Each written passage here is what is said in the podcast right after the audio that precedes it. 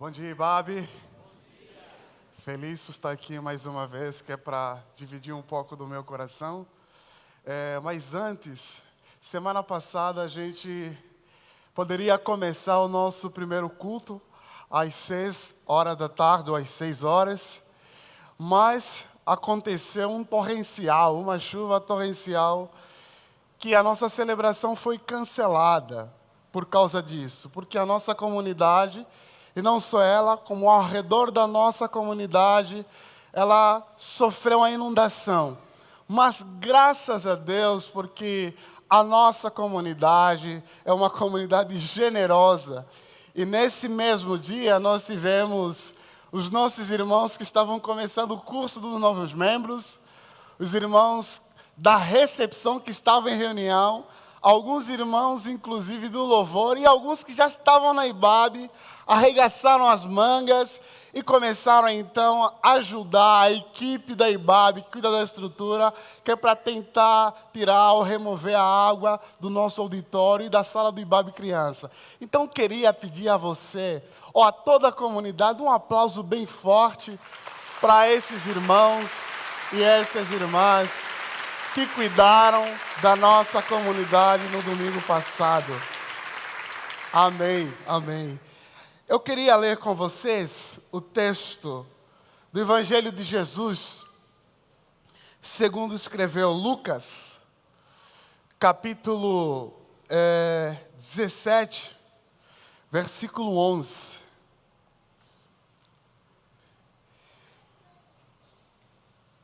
O redator bíblico colocou aqui: desleprosos são curados. Lucas capítulo 17, versículo 11. E eu gostaria de falar hoje sobre gratidão. Diz assim: a caminho de Jerusalém, Jesus passou pela divisa entre Samaria e Galileia. Ao entrar no povoado, Dez leprosos dirigiram-se a ele, ficaram a certa distância e gritaram em alta voz: Jesus, Mestre, tenha piedade de nós. Ao vê-los, ele disse: Vão mostrar-se aos sacerdotes. Enquanto eles iam, foram purificados. Enquanto eles iam, foram purificados. E um deles, quando viu que estava curado, voltou louvando a Deus em alta voz. Prostrou-se aos pés de Jesus e lhe agradeceu. Este era samaritano. Jesus perguntou: Não foram purificados todos os dez? Onde estão os outros nove? Não se achou nenhum que voltasse desse louvor a Deus, a não ser este estrangeiro. Então lhe disse: Levante-se e vá, a sua fé o salvou. Amém. Uma das coisas que eu tenho pensado e discernido que a gente vive num mundo onde a gratidão,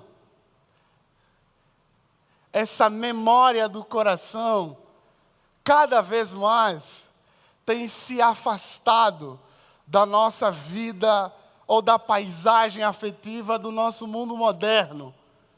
Nós vivemos numa época ou numa era da suspeita. Suspeitamos de tudo. E qualquer ato de pura bondade, de pura generosidade, ela soa como que tem uma segunda intenção por detrás disso. E parece que é um dogma na nossa sociedade que nada é gratuito.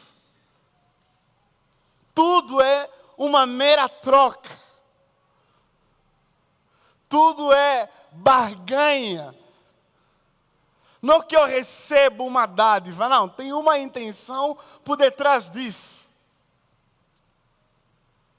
E no nosso mundo, muito marcado pelo mercantilismo, a gratuidade, ela tem vazado. A gratidão, cada vez mais, ela se torna ausente do nosso mundo. Porque tudo é troca, tudo é dívida, tudo é empréstimo. E gratidão, nesse nosso mundo, parece que é coisa de pessoas equivocadas. Você acredita mesmo que Ele deu isso para você de coração? Não acredita, não. Isso é coisa de bobo acreditar na gratidão, acreditar na dádiva é coisa de pessoas equivocadas. Porque tem sempre uma segunda intenção por detrás dessa ação. E parece que esse mundo nosso, ela não é diferente do mundo grego-romano, que influenciou muito a época de Jesus, que também funcionava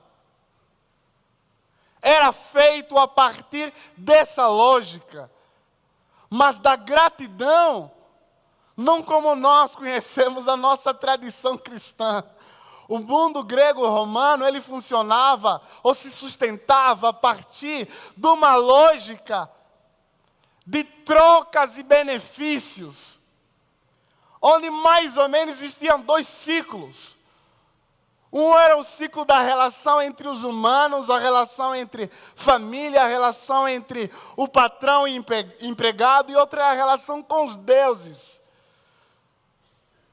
No mundo grego-romano acreditava-se que para manter a ordem na sociedade, a gente precisa criar um sistema de gratidão, aonde eu o beneficiário, faço alguma coisa para o meu patrão, e o meu patrão, em troca disso, ele me dá proteção.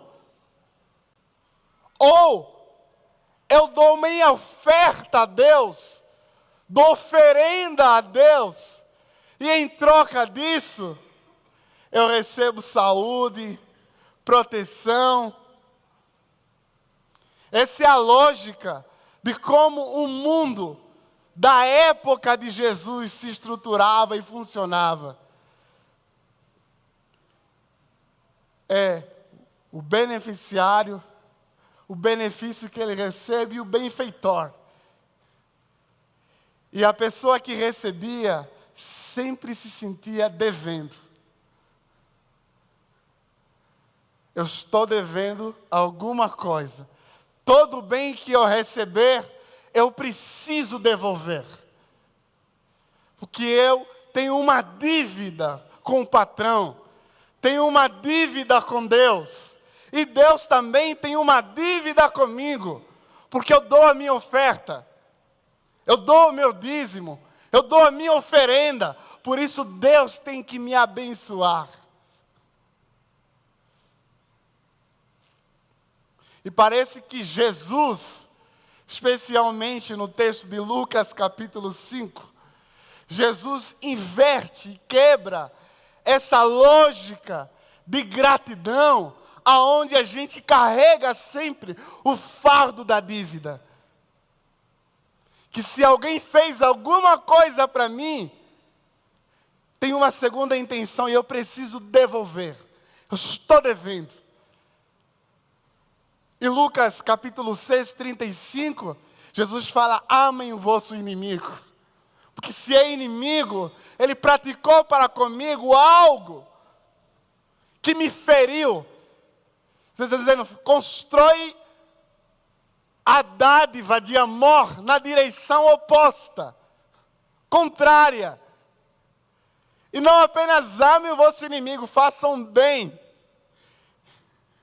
emprestam sem esperar nada em troca. é como que Jesus está quebrando o sistema do mundo grego-romano que influenciou a cultura judaica da época. E quando eu leio essa história que nós acabamos de refletir, eu enxergo a maneira como Jesus inverte a lógica de gratidão na figura desses dez leprosos. Vocês sabem que o território da Palestina, do mundo antigo, basicamente ela tinha três territórios muito importantes: Jerusalém, ou Judeia, Galileia, Samaria, e tinha as Decápolis também, que eram as dez cidades. E para um judeu que era ortodoxo da época de Jesus, que era crente, ele dificilmente ele passava pelo território da, da Samaria. Ele evitava o máximo possível passar por Samaria. E nessa história dos dez homens leprosos, lepra que era uma doença incurável na época de Jesus, não era apenas uma doença incurável, mas era uma doença que carregava várias dores. A dor da exclusão, a dor da marginalização, a dor de não poder estar junto com a sua família, com os seus amigos mais queridos, por causa da sua enfermidade ou da sua condição. E essas pessoas eram afastadas do convívio social, eram isoladas. Não bastava a dor dessa lepra que consumia os seus tecidos, a sua carne, mas eles não tinham mais relação de afeto com a família. E para muitos, inclusive, achavam que a lepra era uma maldição de Deus. E Jesus, indo para Jerusalém, bem no momento da sua crucificação, ele decide passar na divisa, na fronteira entre Galileia e Samaria. Ele decide passar num lugar da dor, num lugar da angústia, num lugar da enfermidade, num lugar que um judeu que se considerava justo dizia assim: essas pessoas têm mérito de estar lá, de estar nessa condição. Essas pessoas estão pagando pela consequência do seu pecado. E Jesus decide passar nessa comunidade. Gratidão aqui é porque Jesus passa ou decide passar na comunidade da dor com esperança num lugar onde tinha ferida, mazelas, onde as pessoas eram excluídas, marginalizadas. Jesus falou assim: Eu vou a esse lugar. Eu vou até a esse lugar aonde pessoas que eram diferentes etnicamente por causa da dor, o samaritano e os judeus puderam conviver juntos. E não só conviver juntos, nessa hora da dor, eles uniram seu grito de clamor por cura, por restauração. Gratidão porque Jesus passa em lugares que nós não gostaríamos de passar. Lugar da exclusão, lugar da dor. Jesus passa. Não por mérito, mas é por pura graça dádiva. Jesus passa nesse lugar. E não apenas isso, o texto continua quando esses dez homens clamam a Jesus por cura, inclusive eles não se aproximam a Jesus, eles clamam por cura, por misericórdia, e Jesus fala para eles: vão, rompem todas as barreiras sociais que foram impostas a vocês, que excluíram vocês, ganham coragem, vão se apresentar até o sacerdote. vence os estigmas. Mesmo vocês ainda não serem curados, vão se apresentar ao sacerdote. E o texto diz que, enquanto eles iam, rompendo as barreiras que lhes foram impostas pela sociedade, porque o mundo da época disse assim: vocês não podem passar esse limite. Mas Jesus falou: passam, vão.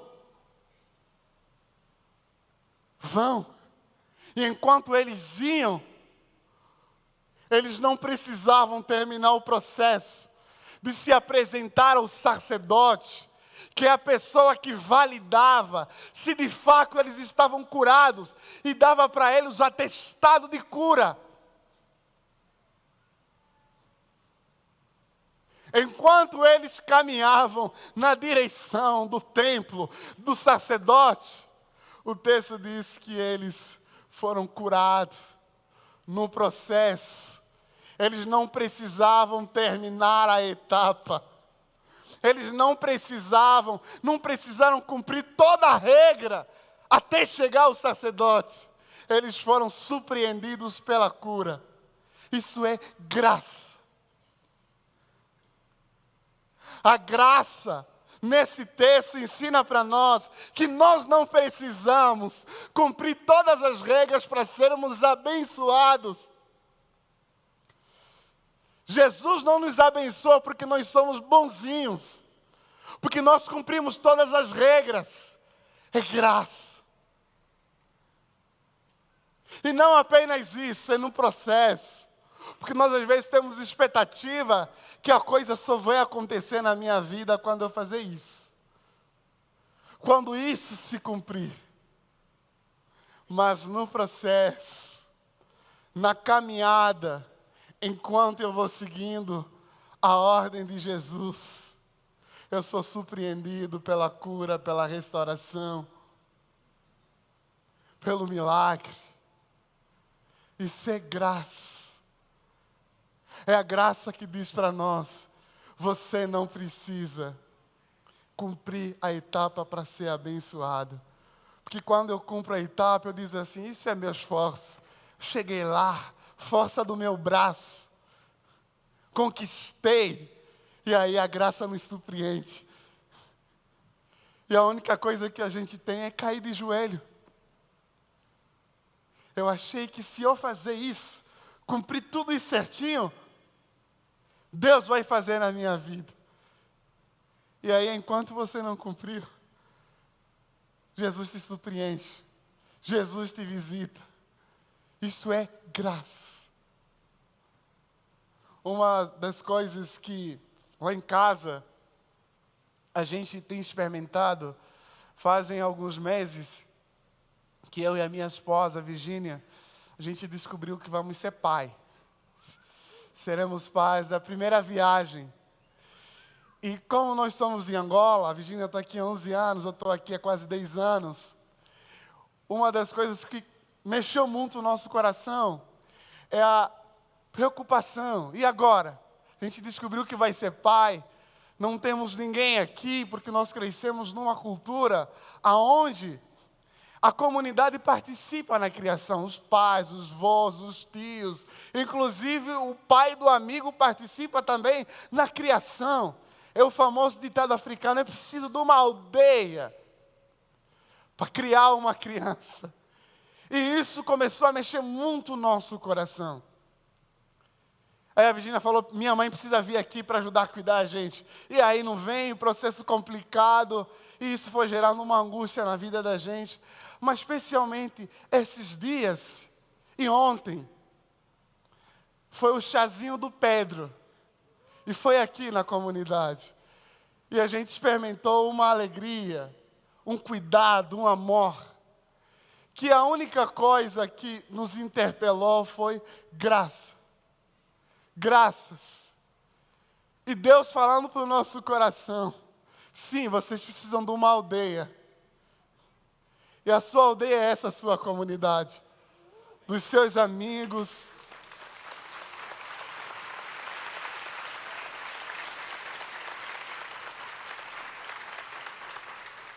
Essa é a sua comunidade, Malu e Virgínia. Pedrinho vai ganhar bisa, avó, tio, tias, amigos e amigas.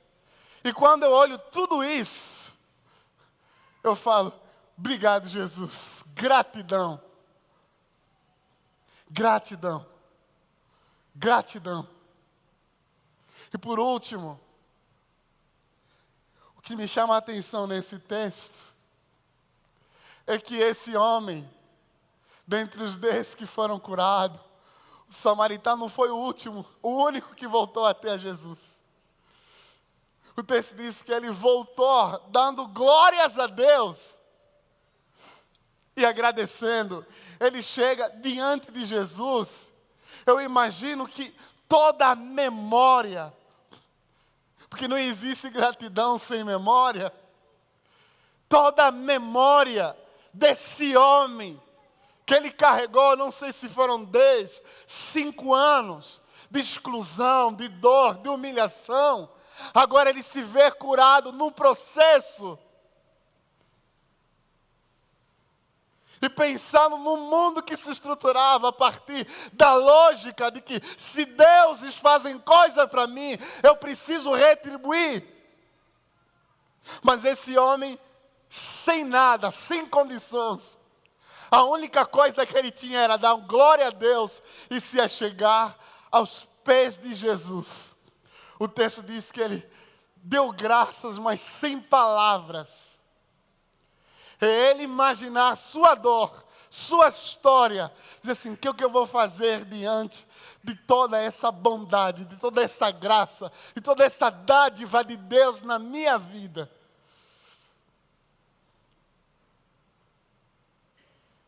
Ele se volta.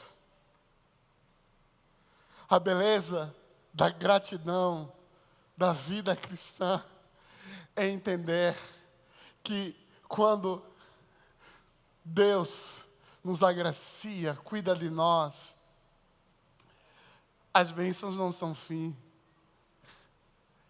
A gente recorre à fonte. O texto diz que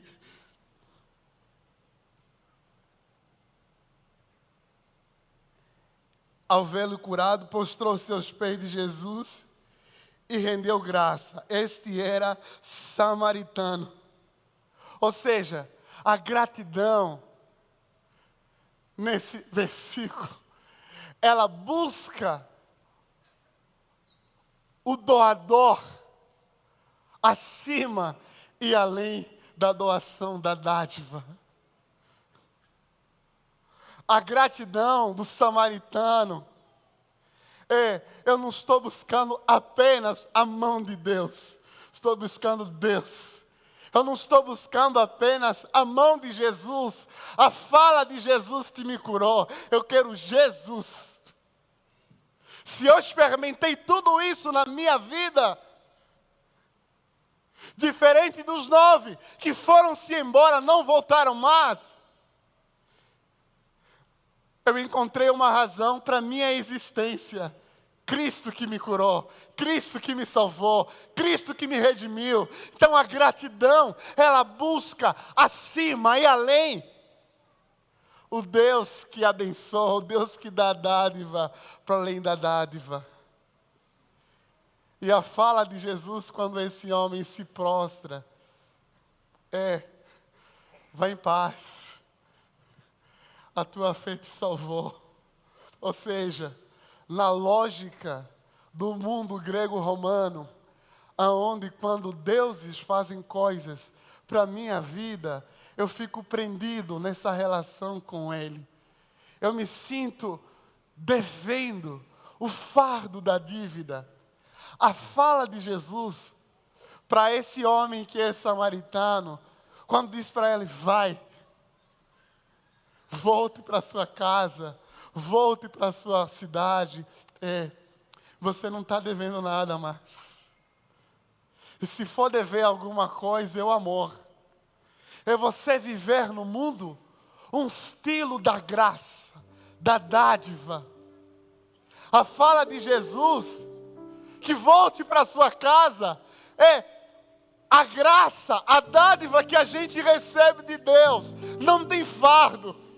Eu não me sinto pendido na pessoa.